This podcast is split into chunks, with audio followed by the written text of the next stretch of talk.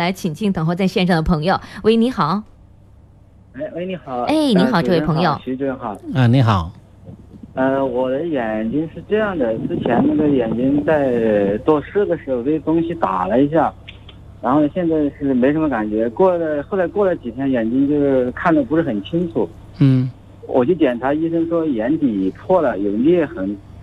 然后我现在感觉就是有一块黑影被挡住了。在医院治疗的时候呢，医生说要做手术，有点我有点担心，不想做手术。现在我们听这个节目，我听前面的听众说有黄斑劈裂，嗯、嗯在你们那可以中呃什么中医调理。嗯我，想问一下，这个情况可不可以不做手术，吃中药能治好啊？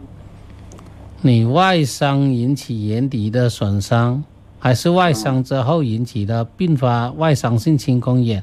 这个要弄清楚一点，因为你这个描述带有一定的笼统性。哎，我建议你到医院进一步检查，到时候再给你一个治疗方案，这样会比较合理一些。哦，啊，然后然后先先去检查，然后再确确定确诊确定了，然后再来对。呃，因为用中药你调理你外伤的话，它有有可能是伤到眼底，也有可能出现外伤性的青光眼，导致这个视神经萎缩，出现视野缺损，就好像有东西挡住，其实就视野缺损，或者呢是黄斑那里正好撕撕裂了，引起了疲累，或者引起渗出。啊，嗯导致这个黑眼的呃中心视力啊的嗯损害，哦也有这些可能，就是说两种可能都会有。对，到底是哪一种，那你还是要进一步查了之后明确一些，然后我才能够给你一个评估。嗯。